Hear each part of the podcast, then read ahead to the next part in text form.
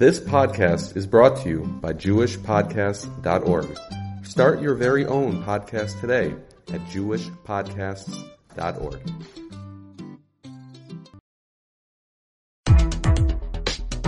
You're listening to the Yeshiva of Newark at IDT podcast. I'm your host and curator, Rabbi Abram Kibalevich, and I hope you enjoy this episode. So we'll be doing uh, Igros Moshe Yerideh Chelik Aleph Simon Kuf Mem Dalid. This is a tshuva from Rosh Chodesh Menachem Av Tafshin Tes Vav, uh, 5715. Uh, so we're in 1952, uh, I guess. Um, it's written to uh, Rabbi Aaron Jacobs. Moshe has, so far as I can tell, four tshuvot, I think, written to Rabbi Jacobs, all within these two years. He doesn't give him uh, any titles, so we don't know. Uh, at least I don't know where Rabbi Jacobs is from. He seems to ask um, interesting, uh, straightforward questions. Um, this is a tshuva, though. Um, I think that is um, special in a couple of ways. The content is really beautiful. That's not so special in a Rav Moshe tshuva. Uh, the structure is a conventional sheer structure um, you know, with uh, a, with an opening question with some intermediate questions, which are then answered and then resolved to a uh, right resolved to a much bigger question, kind of a chiastic structure. Of shuvas are not usually written in that pure form, uh, so it's really a very beautiful shuva um, in that way, and uh, we'll try and present some of that to you, but it's definitely worth reading uh, on your own. Again, it's uh, Yeridei Chelakal Simon Kuf Mem Dalid. Uh, it's a tshuva that I have a particular liking for for two ways.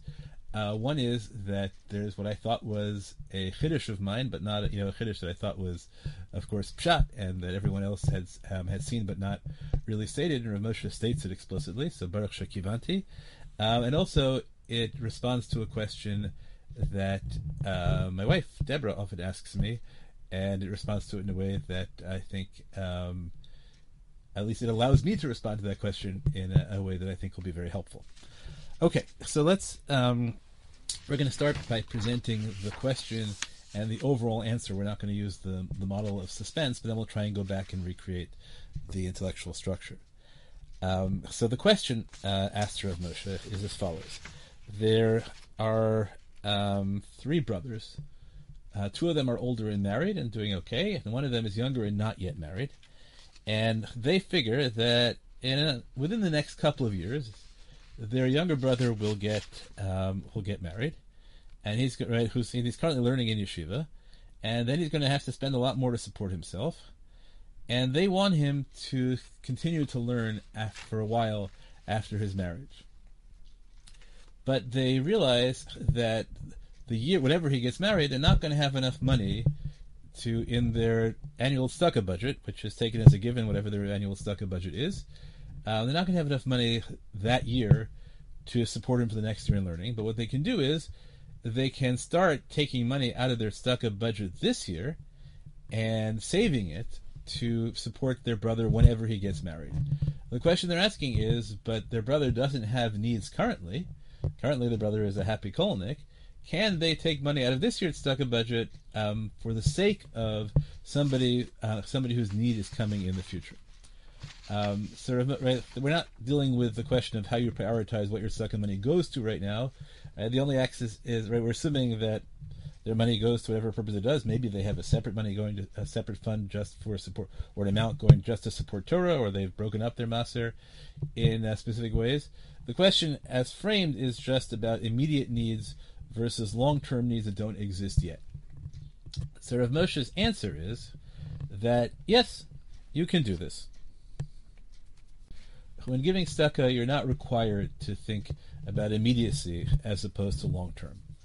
Now he says, but you know, I understand that there may be uh, there may be an issue that you may be worried that if you give the money now, that your brother will use it now, or will get married and spend it on the wedding, and he won't use it for learning. Um, so you're entitled to take precautions against that. But he says, um, if the money doesn't leave your um, your domain now, you won't fulfill the mitzvah of tzedakah this year.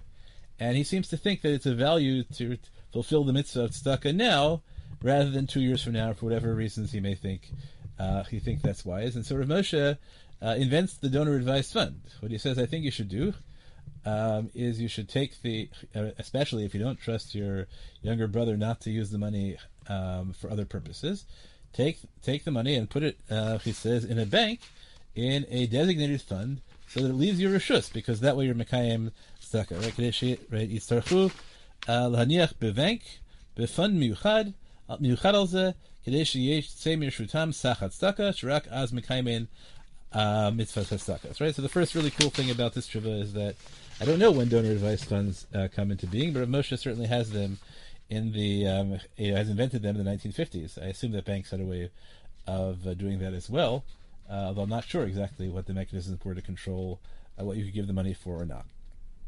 Okay, uh, now Rav Moshe says, um, but uh, now we're going to go back to the to the beginning of the tshuva, right? How he get how he get how he gets to that place.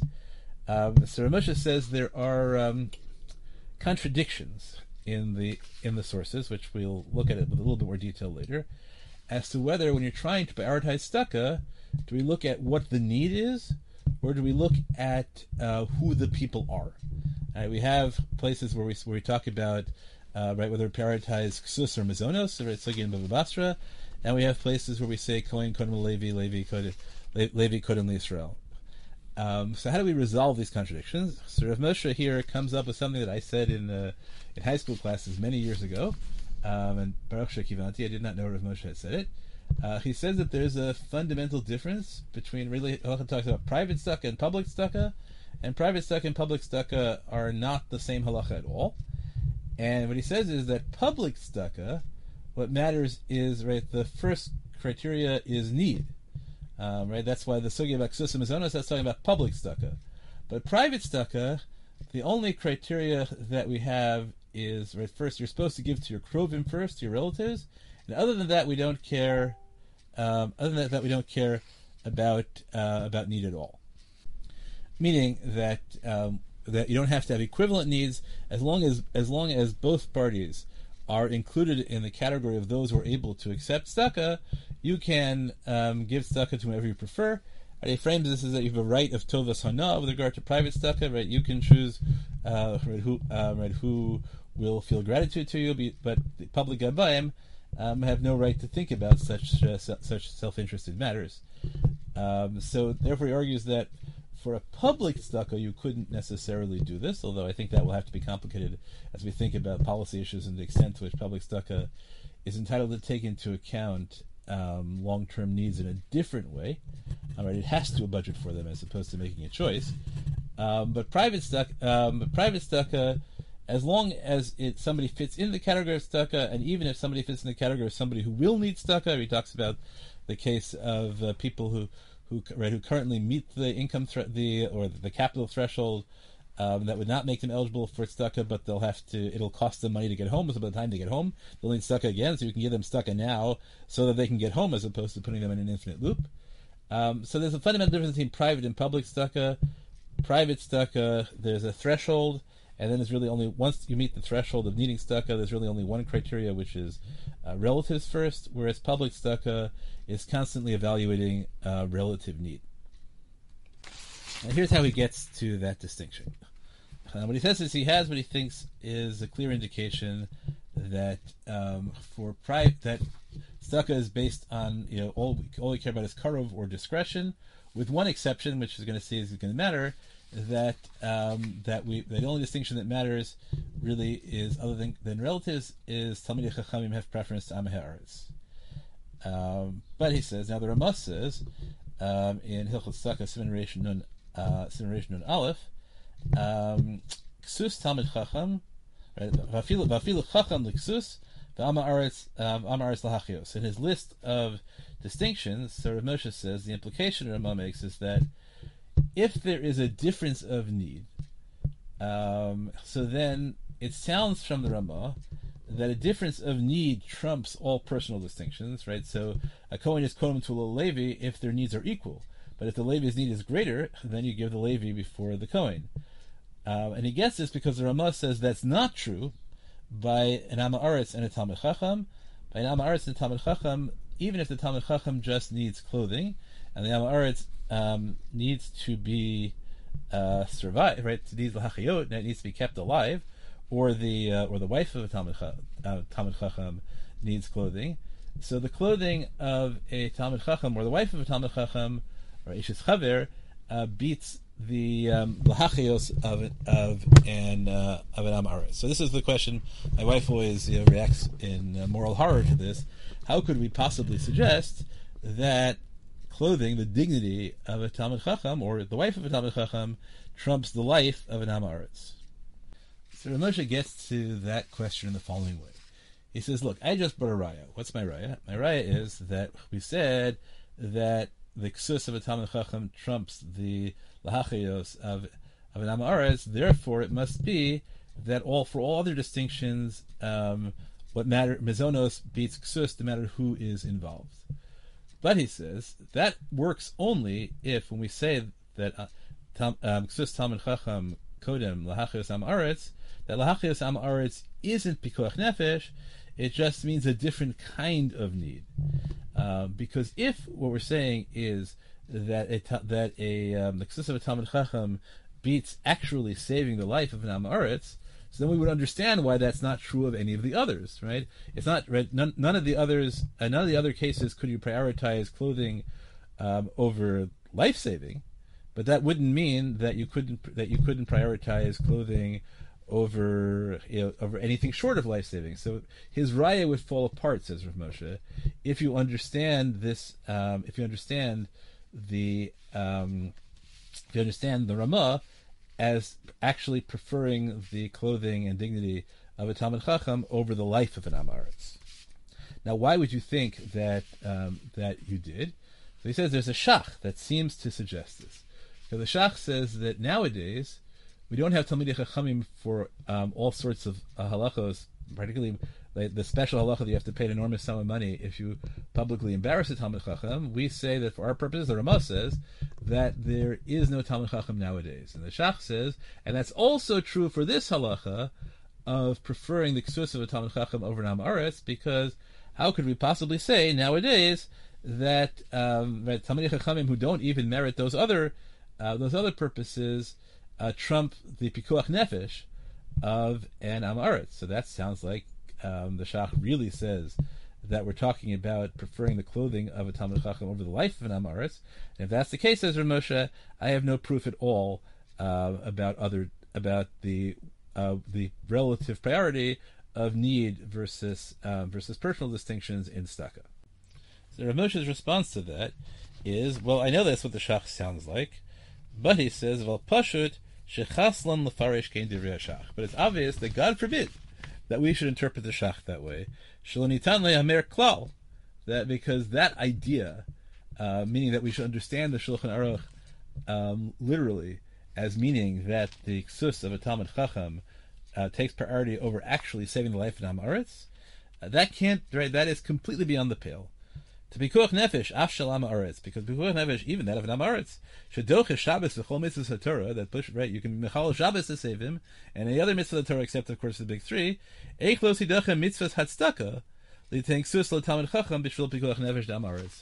How could you possibly say that it pushes aside Shabbos, but it doesn't push aside the mitzvah of staka uh, for an amaretz? And therefore, he says it's obvious that what the shach means is mizonos shem chaye nefesh yoter tzorach ksus the Shach uses the language pikuach nefesh, but he doesn't really mean pikuach nefesh.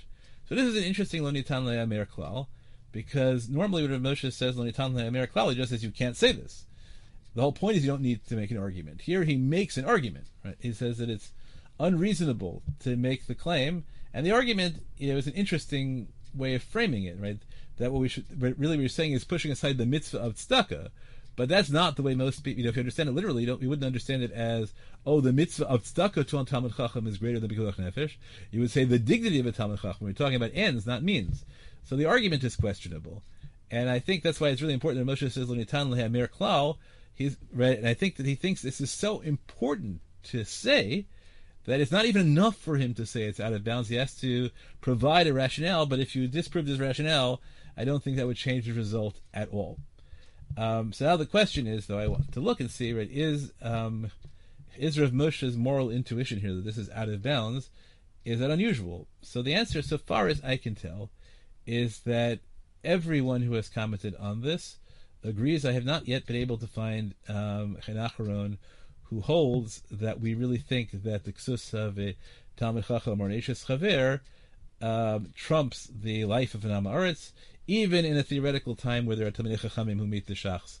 Uh, the the question is first asked by the Mare Panim on the Yerushalmi, so far as I can tell, uh, because there are places in Yerushalmi which may be just as troubling, where the Yerushalmi seems to uh, give priorities um, for one person over another in terms of saving lives. And there's a whole machloket whether the Yerushalmi also needs to be reinterpreted. But so far as I can tell, there is absolute consensus uh, with Rav Moshe that the claim that you would prioritize uh, any aspect of the life of a Talmud Chacham, um, the, the, language that we use is ksus, right, which is clothing, which is dignity.